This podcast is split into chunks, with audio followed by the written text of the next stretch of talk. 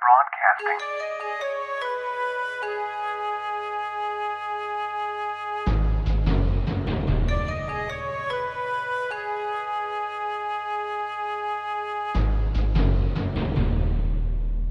「元文化放送」のお時間です、えー本日は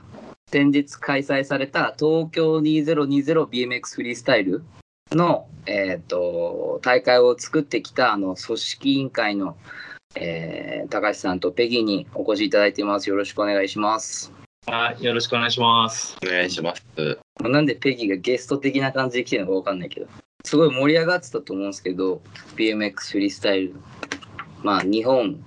で初めての開催となってまあその大会を作ってきた人のちょっと話も聞けたらなと思って今日ちょっとこの収録をやろうかなというふうに思ってますよろしくお願いします組織委員会の話ってね難しいですねなんか東京オリンピックの BMX フリースタイルで、まあ、今回初めて新種目として採用されて日本で初めて開催されたと思うんですけどその、まあ、今まで誰もやってこなかったその大会をいつ頃から準備してたのかなとちょっと気になっててまあ、そもそも BMX のチームができたのは、チームというか、その運営側は、バンが来る以前から、まあ、そもそももちろんあって、だからおそらく4、5年前からあるはず。ちょっとそこも僕は分かんないんだけど、まあ、4年前ぐらいかな、多分。俺が入ったのは、2019年の7月から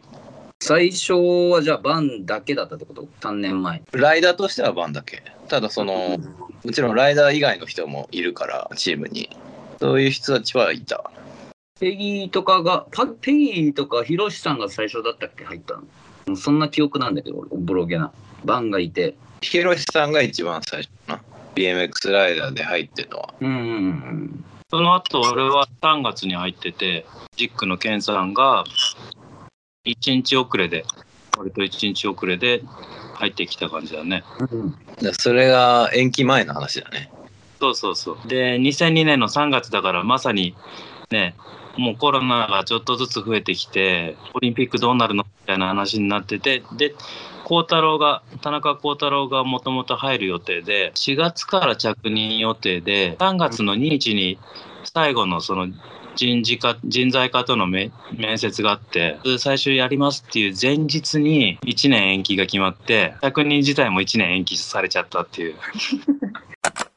自由にやらせてもらってたみたいな話を、まあ、なんか高橋さんとか投稿してたんでうん。そういう面もあったんですかやっぱりそうそう、あの、逆にね、その、組織委員会自体はすごく大きな組織と、やっぱ競技ごとにこう絞って見ていくと、あのーなんだろうな、上から、まあ、その、番種種目種別マネージャーの番マンがいて、はい上にその自転車競技全体まとめてる、あの、右京さん、片山右京さん、元 FA さんの、右京さんとかがいるんだけど、別に上からこういうふうに、こう、具体的にこれをやりなさいっていうのが降りてくるわけです。うんうんうんあの、じゃあ、もうざっくり成功させるために何が必要かみたいな、ちょっとヒントみたいなのが、こう、バーンって、じゃあこれを実現するために、競技チームみんなで考えてみたいな。で仕事自体も、なんだろう、具体的になんかこれやってっていうより、やり方も自分たちで考えてみたいな。うんうんそんなね、自由度が高いけど、責任も重いみたいな、うんうん仕事の仕方だったなっていう、俺は印象があって。いやペギーから聞いてなんかちょこちょこどんな感じか聞いてたんですけど、まあ、バンの働き方とかどうだったのかなって聞いててなんかバンがパソコンが使えない話が結構おもろかったですねこれはバンね。バンだって最初、エクセル使えなかったんでしょいや、今も使えないですよ、ほぼ。なんかペギーからその写真が送られてきて手書きのエクセルみたいのをバンが作っててそのフィルターとかその色付けもできないからなんかいろんなこう三角とか丸とかいろんなものが入ってるんですよね手書きで縦にも横にもうん。でこれは多分バンにしか分かんないみたいな話をしてたのが結構面白かったですけどね、個人的に。あバンエクセルって呼ばれてたもんね。まあでも、いや、でも、バンはやっぱその細かい、ももちろんエクセル使いこなせたらもっともっと仕事楽なんだろうけど、うん。いや、もっとなんだろう、大きく BMX のフリースタイルは初採用の種目で、こういう風にしたいみたいな理念をバーンと、ね、打ち出すばりだから、乗ってきてるし、若いライダーたちにこういう風に活躍したいみたいな、結構明確なビジョンがあって、はい。そのためには絶対譲らんぞみたいな、すげえ強い、なんだろう、リーダーみたリーダー像みたいのはすごい俺からは見えたけど、もうなんか僕からすると何やってんだろうみたいなずっと気になってただけだったんで、バン。話聞いてたらパソコン使えないし、週末めちゃくちゃ乗ってるし、週末めちゃくちゃ乗って映像まで作ってますもんね、バンは。でも、あれだよね、マネージャーとして、その種目のマネージャーとしての役割はめっちゃ合ってたんじゃないかな。うん。うん。でね、その UCI とか、とかとも結構、バリバリ対等にやり合ってたし、うん、やっぱ BMX フリースタイル成功させたいっていう純粋ながあったんだろうなっていうのはすごい近くは感じた。うん。知識知識とキャリアがやっぱり、うんねなかなかそれできる、できる、誰やるっつってでき、なかなかできる仕事じゃないですもんね。そうそう、バンはそれだけでよかった。セル使えなくてもよかったんだ、やっぱり。うん。まあ、使えた方がいい。まあ、使えた方がなおいいけど、うん。別に。でもなんか、たまにペギーが言ってたじゃん、なんか、ボスって呼んだら喜んでたみたい な。ちょっと結構、その常識分は楽しんでたみたいな話も。いや、バンは今までプロライダーとしてできたから、まあ、言ったら会社員みたいなことは一切人生の中で経験してきてなくて、なんかそれを初めて40歳ぐらいになって多分体験して、なんかそこもなんか楽しんでるなっていうのは最初はすごい思った。中5で会社に出勤して、はいはい。週末は BMX 乗って、で、また月曜日から仕事始まってみたいな。やたら金曜日、金曜日言ってたもんね。やっと金曜日だ、やっと金曜日。よく、よく言ってた記憶がありますね。たま、たまの祝日とかめちゃくちゃ喜んでたもんね。でも本当にあれだよ、今年とか一瞬だったんじゃないですか、もう大会まで。やること。まあでも、割とのんのんびりはしてないけど、ね、締め切りもあるし、施工期間もあるし、やばかっうんね、予算化から OK なかなか降りないみたいので、そた。の、やろうと思えばすぐにできたけど、うんなか、そうっすよね。うん、話が通らないみたいそう結局もう周りの人も締め切り前に動き出す人たちもいたりするから、な。うん。多分何でも、でかすぎて。うん、じゃあ、これやります。これやりましょう。決まりました。からの実行が、果てしない。時間のかかり方が。まあそういう会社で働いたことないから分かんないけど、その辺はすごい苦労してそうだなと、まあ、傍から見てて思ったけど。じゃあ、この会社と契約しましょうってなってから、実際に契約できるのが3ヶ月後とか。もう全部決まってんのに、どんだけ時間かかっちゃう。俺はかなり辛かった、正直。だよね。ああうん、だろうね。まあ聞いてたしね、辛いっていう話は。うん。もともとなんかそういうのが嫌で会社辞めた部分もあるし、昔の企業間。うん。縦割り、縦割りとかね、いろんなとこからハンコもらってみたいな、調整して。でも、ペギーはできちゃうんだよね。うん。意いや外と、そういうの好きそう、逆に。り。え、ちょっと待ってよ。ケンさんと同じこと言わないでよ。意外と好きそう、嫌いね。な。いや、その、まあ、好きかどうかは分かんないけど、できちゃうのよ。できちゃうから、じゃあ、ペギーに任せ、任せておけば安心だね、みたいな空気も。え、でも本当に忙しくなってきたのって、やっぱ今年の、あれなんですか、その、テストイベントやろう、まあ実際やってないと思うんですけど、テストイベントの準備ぐらいからなんじゃないですか、やっぱり。そうね、テストイベントは、あの、まあ、や、やったのはやったんだ。その理想の形ではなかったけど、あ、そうなんですね。海外の選手を呼んで、国内のライダーを、ね、に来てもらって、ベストイベント時なんだけど、やっぱその前が、俺はそこが一番忙しかったかな。あの、テストイベント、4月の末にやったんだけど、その直前にハリケーンが入国するために、いろいろ調整して、で、あの空港に迎えに行って、こう、アテンドしたりとか、うーん。彼らその14日隔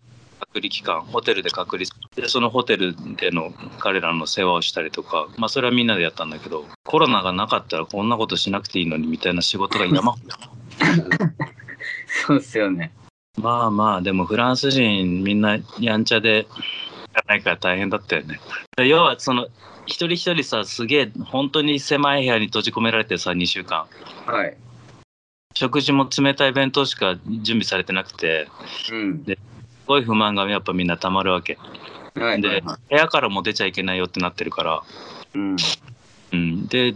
ケンさんが結構じゃあもうね日本人じゃないんだから冷たいご飯のお弁当だから食べらんないから、うん朝はねクロワッサンとホットチョコレート一等みたいな頑張ってやっててすごい好評だったよホスピタリティですね。そういうのできないかなと思って一日彼らのメールメールアドレスとかも分かってたからあの彼らにメールで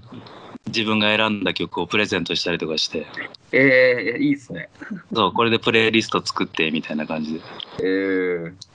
反応あったっすかなんか。うん、結構喜んでくれてて。うん。え、それ日本の曲をおすすめしたんですかうーんとね、半々ぐらいだったかな。結構日本、日本人でこれ聞いてもらいたいなみたいなところを。で反応があったらそこに寄せて次送ったりとか。レコメンドシステムまでやってるじゃないですか。そうそうそう。でところを逆にこう、こんなのはどうだみたいなでね、おすすめ。で結も構喜喜ばれそう、それは。楽しかった、それは。俺が楽しかった。大会の時とかどんな感じだったんですかライダーとか。ライダー、大会行ってないからさ、あんまりわかんないんだけど、緊張してるとか、楽しんでるとか。やっぱその、オリンピック自体も、オリまあ BMX フリースタイルをオリンピックでやるっていうのは初めてだったから、めちゃめちゃ、なんか気合入ってるとかさ、なんかしてるとかさ。それで言うと、まあ、俺、一応、アスリートサービススーパーバイザーっていう立ち位置で入ってた。まあ、割と選手に一番近い位置。うん。でまあ、レーシングとフリースタイル両方見て思ったのは、まあ、レーシングはやっぱ4回目のオリンピックだし、まあ、競技性的にもかなりやっぱアスリートアスリートしてるから、うんフリースタイルと比べるとだいぶ温度差があるそのあ気合の入り方とか、まあ、もちろん気合は入ってるんだろうけどフリースタイルの方も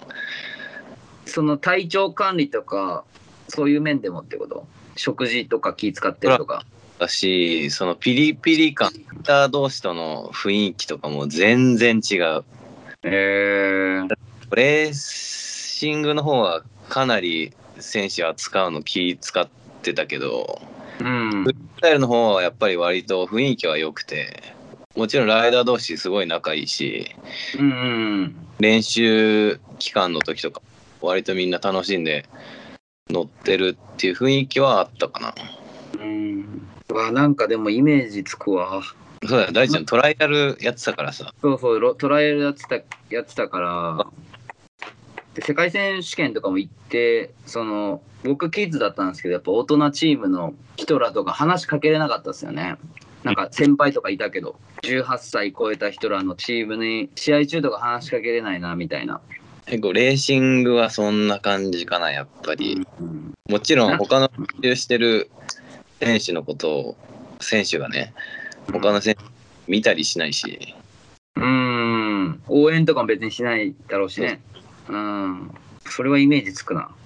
フリースタイルやっぱりみんなでパークの中へ乗って譲り合いながらじゃないけどうん別に一人にこの時間与えられて練習するっていうわけじゃなかったからフリースタイルの場合結構ジャムセッション的な感じでうん時間半練習してくださいみたいな感じでやってたから、ライダーみんな練習してるっていう感じだったから、まあ雰囲気としては全然違うよね。うん。その会場の中でもいろいろルールあると思うけど、海外のライダー言うことを聞いてくれたうーん、割と聞いてくれたね。そんなに、まあある国の選手、選手団はちょっとあんまり言うこと聞いてくれなかったけど。とある国。うんとある、某国フラン某国フランスとあるオフランス、おフランス。いや、あんまり。部屋あのん中まやっり。たりとか、いや、だって、その、フフリースタイルっていうか、パーク、パークっていうか、まあ、そこはちょっとあれだ区切るわけじゃないけど、その、俺、ストリートライダー、その、それこそアニマルとかなの人らとか会った時ってさ、なんか、なんなんだっけな、あれ、ストリートシリーズか。ストリートシリーズの人らを、うん、ホうテルに連ん、れていく、東京に来たばっかの時ストホテルに連れて行かないといけないシーンっていうか場面があってうん、もう本当にみんないろんなとこ行くし、そうだ言うねこ。と聞かないし一人は勝手にタクシーに乗ってどっか行っちゃったしみたいな感じ でいや大変なんだろうなみたいな海外のライダーまいや、まあ、さすがにそこは、その、やっぱ大会だから、まあね、時間に練習ししないんだったらもうできないし、うんまあ、時間もちゃんと守るしって感じだうん、そこはまあ、特に問題はなかったかな、そういう意味では。それだったらね、まだだいぶいいね。テレビで見てたんですけど、え、どうすか、スタッフ目線から見て、男子と女子、僕、女子がすごい盛り上がっちゃったんですけどね、僕、一視聴者的な目線で見てたら、いや、あれは良かったよね。うんなるあのあの展開、カーって感じ、ドラマチック。うん、逆転劇的な感じで、うん。まあ、生で見てたら余計そうなんだろうなとか思ってたんですけど、で、あのー無観客だったけど、やっぱチームスタッフとか、ちょっと周りのね、あのー何関係者とかがスタンドに、まあ、それなりにいて、やっぱだんだんそうですよね。ボルテージが上がってきて、うんうんだけだったのがすごい声も出てきてさでやっぱそういうのが競技のあの展開に与える影響はあるのかなはい、あるっすよね。そのハンナがハンナ・ロバーツが優勝するだろうってもう大本命で来てたけどうんまさかの大逆転でみんな超盛り上がったみたいなところはちょっと熱かったなあれはだ。って僕そのずっとテレビで見ててそのはハンナちゃんうん乗り乗り終わった後に得点も95ぐらいだし96でしたっけ 96? 96ぐらいでした。ですよねいや96以上出ないでしょっていうのとあとはもうハンナちゃんちょっと泣いてたかうんら若干あうんもう勝ったみたいな、俺もうわこれいったなと思って見てたらまさかのみたいなうん、あれはイギイギリスの子名前忘れちゃったけどキャロット。うん97.5かほら、あのーコーチだったらさ、アメリカチームはライアン・ナイクイストでさ、はいはいはいライアンの森、なんなんつうの、この熱の入り方がすげえ熱くて、えー、ちょそこまで分かんなかったですね、テレビ見てて。うんあ、テレビには映ってないから、でもすげえこう、なんつうの、こう、落ち着いて、声もめちゃくちゃ出すし、いけいけ、うんよし、よし、いけみたいな感じがすごく、その姿が面白すぎて、ついつい動画撮っちゃったもん ね。これ、これは別にこぼれ話だけど、ライアンが受けたのが、その、今回ちょっとコロナ対策で、その、ライダーの待機位置にチームスタッフ1人しか入れませんみたいなルールを作ってて、はい。で、その目印でオレンジ色のビブスを着てもらってたんだけど、うん。ライアンが裸、上半身裸にビブス1枚で現 れて、マジですか。それなんでギャグでいや、多分本気なんだと思う。アメリカ人だ。涼しい、涼しいみたいな。いや、でも豪華人来てましたよね。審査員とかもそうだと思うんですけど。うん。俺は世代的にそっちの方が当ってたけどね、コーチ陣とか。ああ、来たみたいな。うんで、なんか全員ちゃっかりチャリ持ってきてるみたいな噂を聞いて、それが面白かったけど、俺的に。乗る気満々じゃんみたいな。そうそう。結構大会はうん。みんなで、あのパークでセッションして、はいはいはいはい。これも楽しかった。それのためでもあったんだろうね。やっぱ記念に乗りたいっていうのもあったんだろうね。チャリ持ってきてる のは。うん。うんみんなライダーだからね、結局。いや、そう。カチンスキーとかバチバチになんか写真とか残してたからさすがだなみたいな。バン、ね、そこでやっぱバンが彼らと一緒に乗って楽しみ楽しませてあげて自分も楽しんでみたいなとこバンもそこを結構楽しみにしてたんじゃないかなって気がするよなうん。割とでもなんか、アワ BMX とか、なんかオリンピック始まる前にストーリーで上げてたんですけど、うんアワ BMX はオリンピックを取り上げるべきか取り上げないべきかみたいな、なんかアンケートとか取ってたり、う。うんんなんか最初は多分メディアも多分初めての大会だからどこまで多分取りピックアップしていくとか悩んでたとこもああったっぽいんですけど僕が見てる限りではまあ、オリンピックいろいろ裏事情があるから、まあそういうのも。まあディグとかは一切上げてなかったけどね見てる感じうん。まあでも結構すげえ SNS ではもうやっぱ日本まあ日本が中心だけどでも海外のそのリムとかの写真例えばアーロンとかめっちゃコメントしてるとかなんか割と海外のライドも楽しみにしてる人は楽しみにしてたんだなみたいな多分アンチの人もいると思うけどうんうんなんかそれは感じたっすね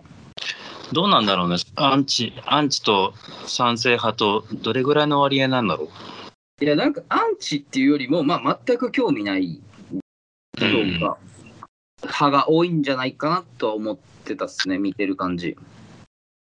まあでもそれは、その、まあ、そもそもオリ俺と大ちゃんが行くストリート側からしたら、あそうかもね。うん。でもなんか日本の反応的には別にジャンル関係なくみんなが応援してたな。まあ日本で開催してるのはもちろんあると思うんですけど、まあリムとか、みなちゃんとか出てるっていうのもあると思うんですけど、うん。まあジャンル関係なくみんな応援してるなっていうのを僕の中でなんとなく印象はあったっすけどね。う SNS ではそのオリンピックオリンピッククソくらいはチラチラ見はしたけどねあ、本当っすかうんまあまあでも俺はそれがあった方がいいのかなそれあった方が健全なのかなって思っててうん。なんかみんながみんなオリンピックばっかりじゃなくてもうじゃあずっと同じこと続けて楽しんでやってきてるから別にオリンピックがあっても別にとかいうスタンスは必要だなと思うんだよねシーン的に。うん。まあ全然そういう考え方はあってもおかしくないとは思うんですけどね。逆にその俺そのすごい近くだったけどペギーとかパーク全然乗らないでしょはい。あのそれでこう関わってる感じってまあ俺もフラットライダーフラットメインでやってきたからあれなんだけどどういうふうに見てたのかなっていうのは気になる踏み込踏み込んでくるっすね。 まあ結構説明が難しいですけど、僕も割と50-50で、別に、やっぱりもともとはストリートライダーだから、正直、正直は半分は興味はないです。うんビッグに対してうんただその大きい舞台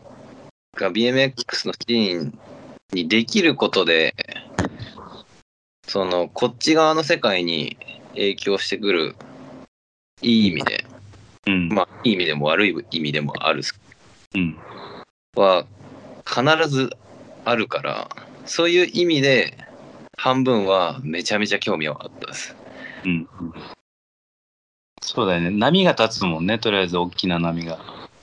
そうですね。で、まあ、やっぱりそっち、いわゆるひ光って言われる方面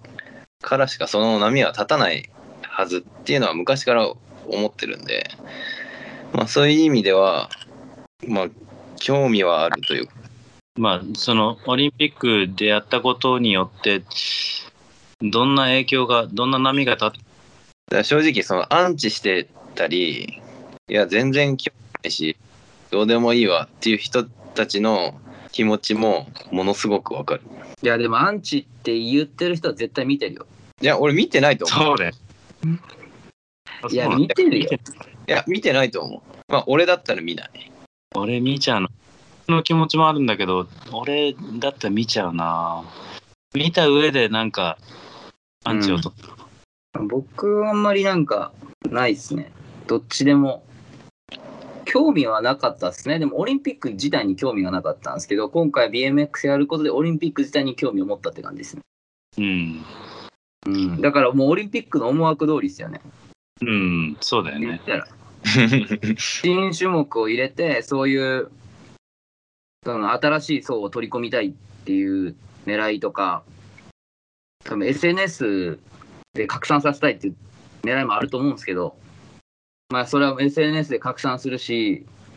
オリンピックに興味持つし、オリンピック、うまいことやったなみたいな感じですね。それは確かうん、今回当た当たったなっていう感じあるもんね。うん、それはすげえ思うっすね。スケートもそうだし、うん。だからそういう意味ではめちゃめちゃいいチョイスしたんじゃないかなっていう感じでしか見てないそうですねまあみんな感動してたんじゃないですかやっぱり SNS 見る感じ、まあ、ただ僕から僕目線でその、まあ、僕外部の人間じゃないですかうん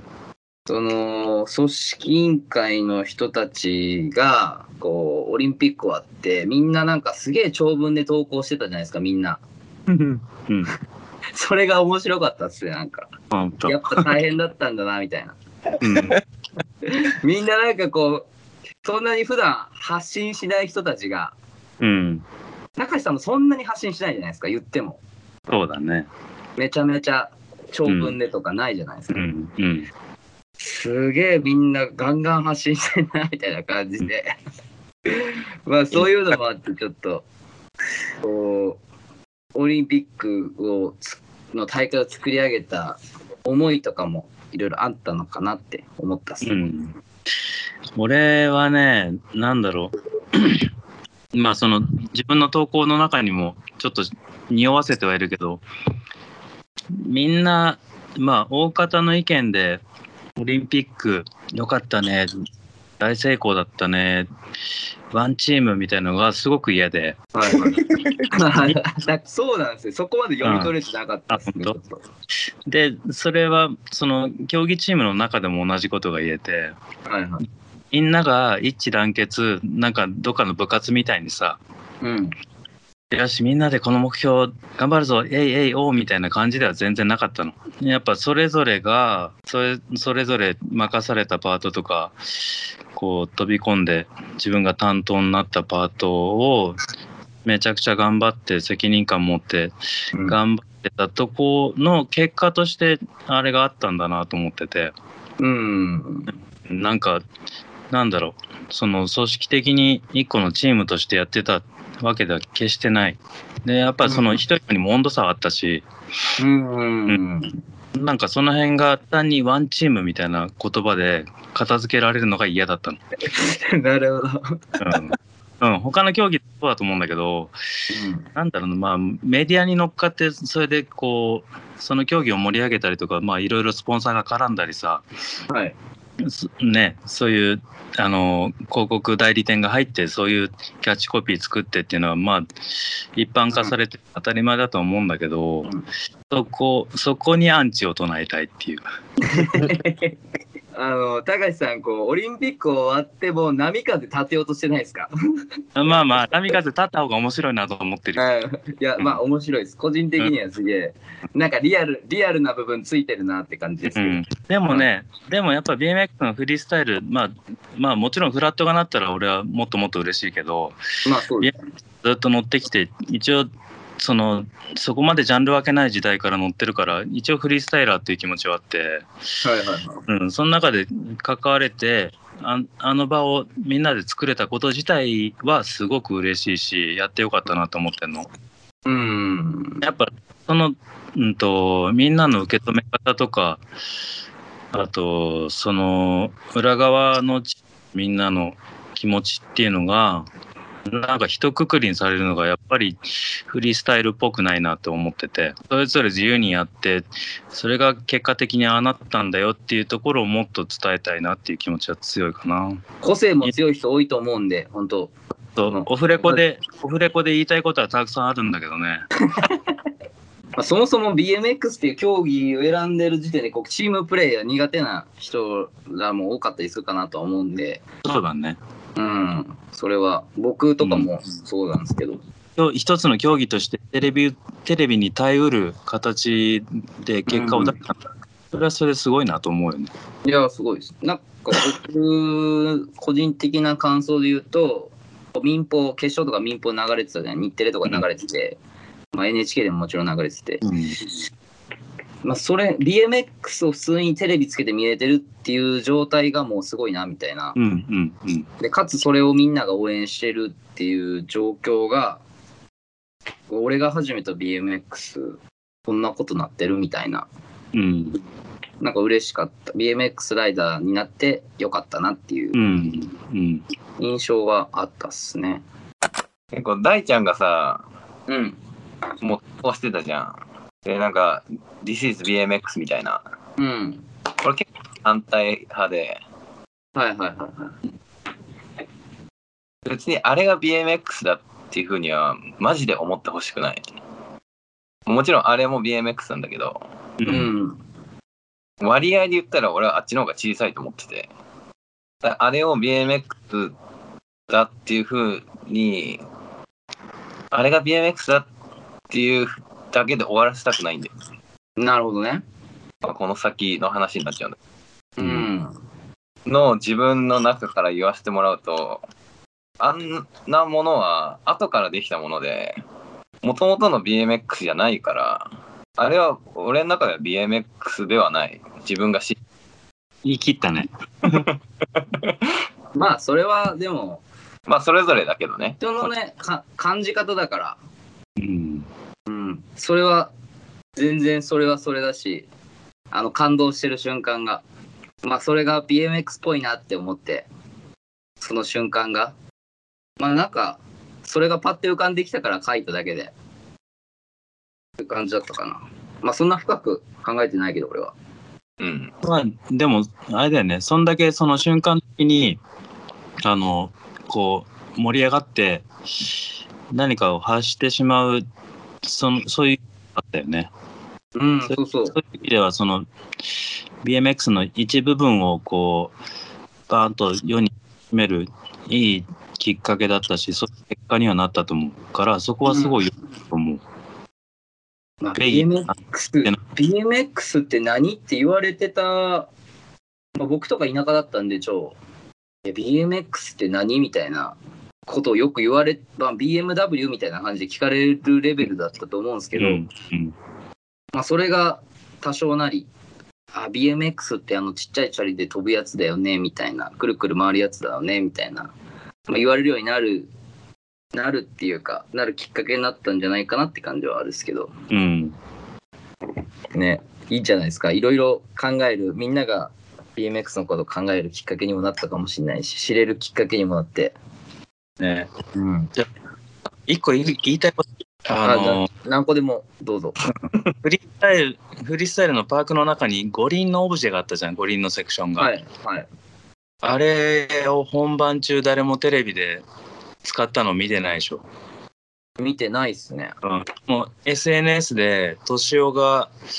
あっちにフーファーニューかけてたのをみんな見てると思うんだけど見ましたねあれあれは俺すごくなんだろう象徴的だなと思ってうん、 BMX が BMX としてあのすごい大げさな言い方言うとあの BMX の尊厳を守ったなと思ったのオリンピックってすごく権威じゃないであの五輪うん、の,、のもろ一番の象徴だからうんにトリックあの自転車で技をかけるっていうのはうんすごいレベルカルチャーじゃないけどとしての象徴だなと思ってあれすげえ良かったのねうんでまあ逆にその本番に出てるライダーたちが、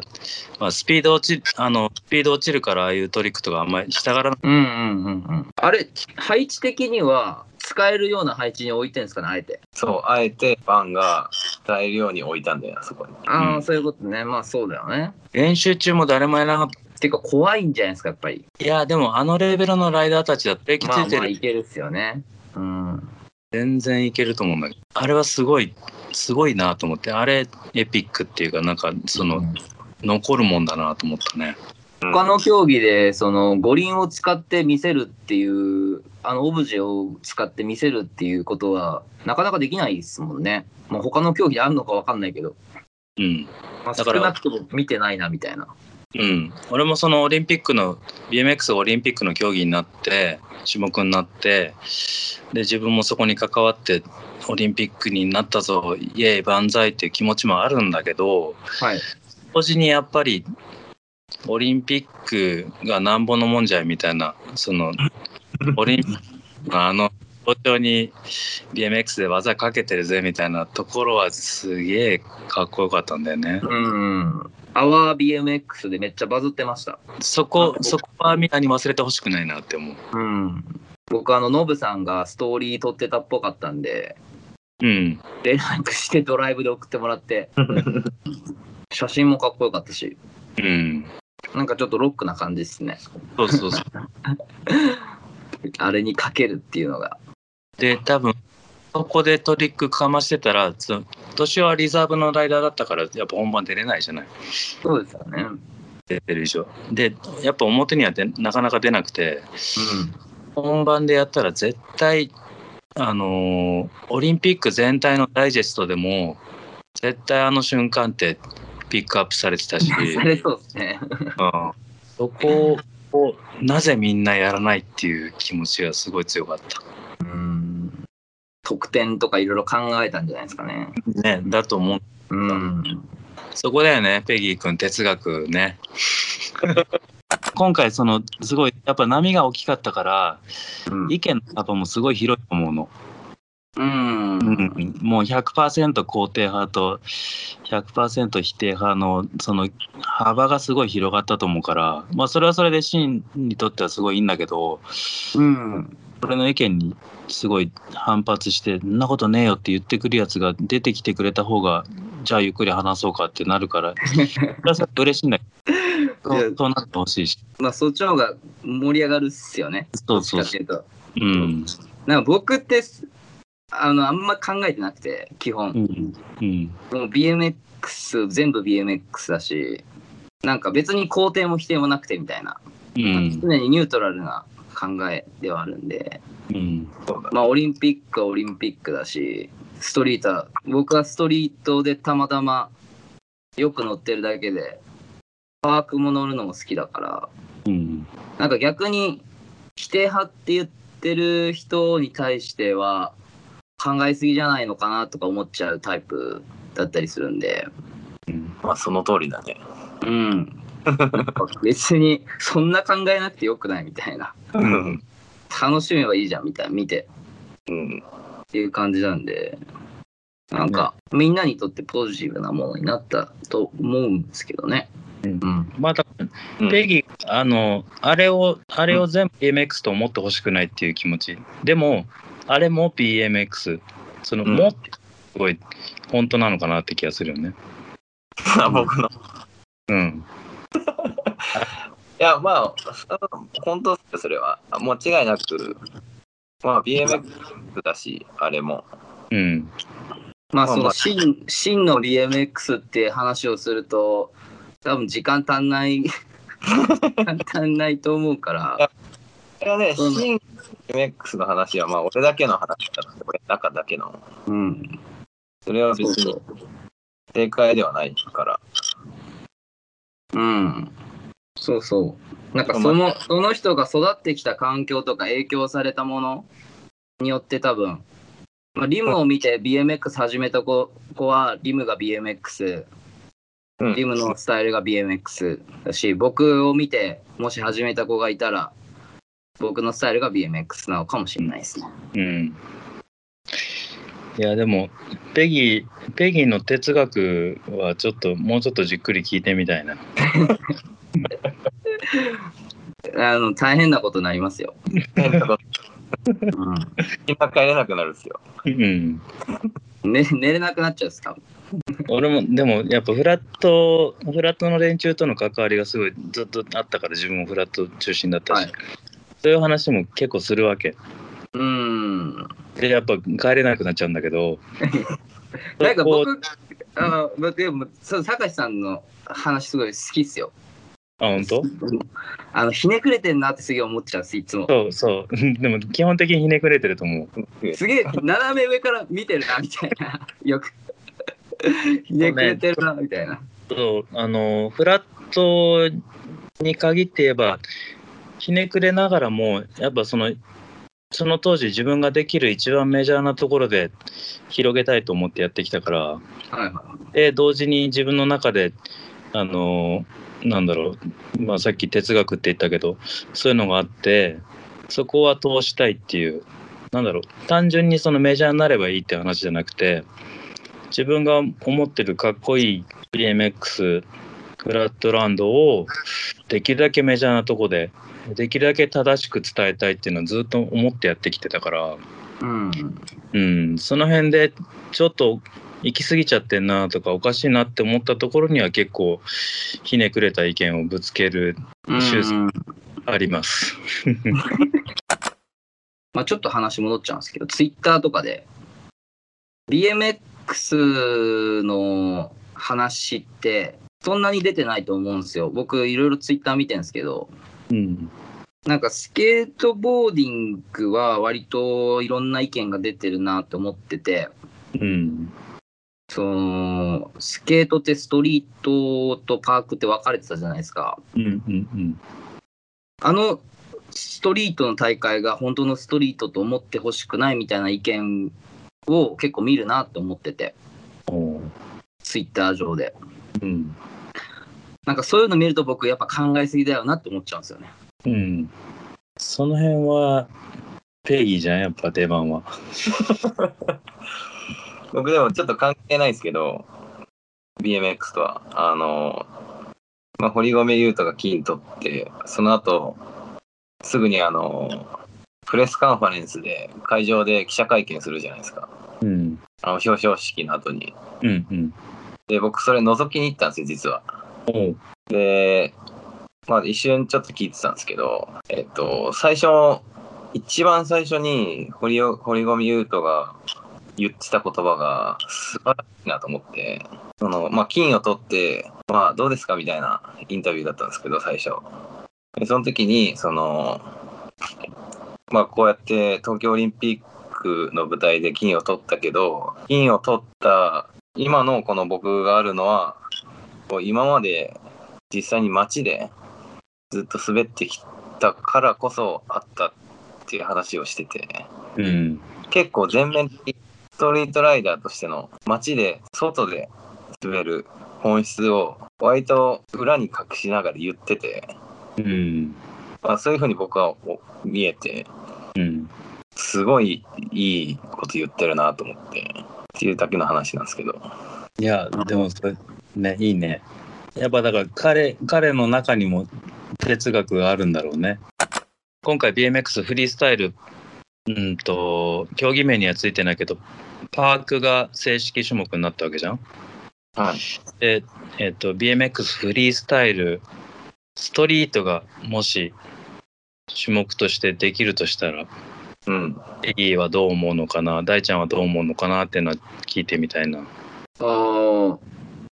まず最初に浮かぶのがもうギャレットが優勝するんだろうなっていうのと、うん。僕はもう全然いいポジティブなことが起きるなっていうイメージしかないですね。まあ、逆にストリート乗りにくくなるんだろうなっていう懸念ももちろんあるんですけど、でもあった方がいいんじゃないかなっていう感じですね。僕もそこは全く同じでうん。ちょっとスケートボード知識がなくてわかんないんですけど、もし BMX のストリートが実際にできて、国の代表決まって、まあ、何人いるかわかんないですけど、まあ、出場選手を見たときに、街で乗ってない、普段、うん。街の中で乗ってないライダーは、おそらくいないうん。だから、なんか、それはそれで、その、んストリート競技ができたとしても、まあもちろん見せるっていう風になったら、そういう作られたセクションでやるしかないけど、でもその出てる人たちが実際に、普段は、その、街で乗ってるから、それはそれで全然いいかなっていう風には思います。なんかす、それが、競技としてめちゃめちゃ発展して、BMX ストリートって言ってて、出てる人がマジで一切街で乗んない人で、こういうストリートセクションのパークうん。乗らない選手になってきた時が一番怖い。なるほどね。でもそこにはもう程遠いかなっていう感じですね、今は。うんまあでも、大会として、なんて言うんだろう、本当にオリンピックのストリートがもしできたとしたら、そういうライダーも出てくるんだろうなと思います。そうだね。出てくるとは思う。けど、ん、程遠いと思う。まあででももそういう戦いになるかもしれないですね。ストリート育ちで、こう、ストリートで育っててきて、そういう大会に出るライダーと、うん本当にパークで育って、パークで、うんストリートのパークで育育ってきて、ストリートのたそのた大きな大会に出るライダーとの戦いっていうのも見れたりするんじゃないですかっていう。めっちゃ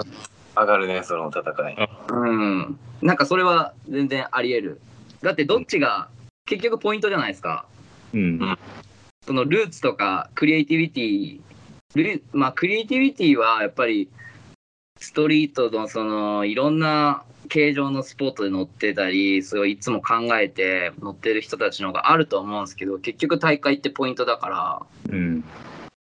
らその辺はそういう大会がもしかしたらそういう戦いが見えてくるんじゃないですかね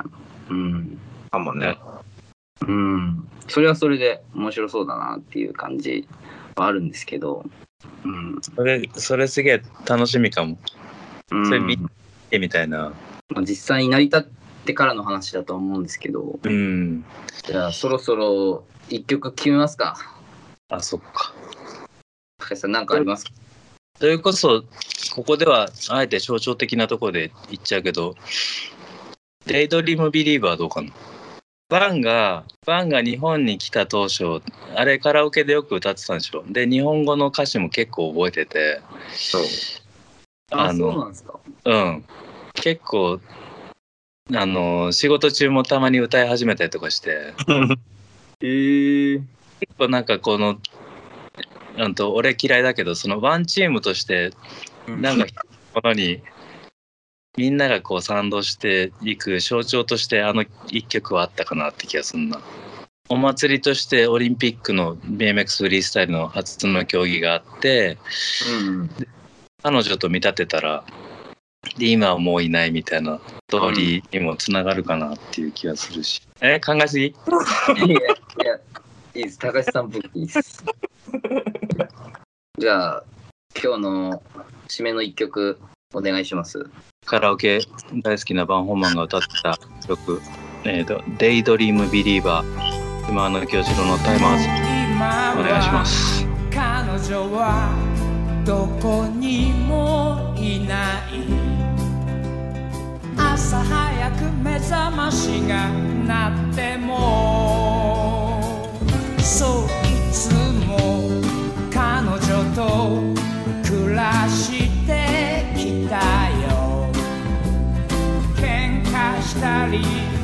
仲直りしたりずっと夢を見て安心してた僕は Daydream Believer そんで彼女は Queen でもそれは遠い遠い思い出日が暮れてテーブルに座ってもあ今は彼女写真の中で優しい目で僕に微笑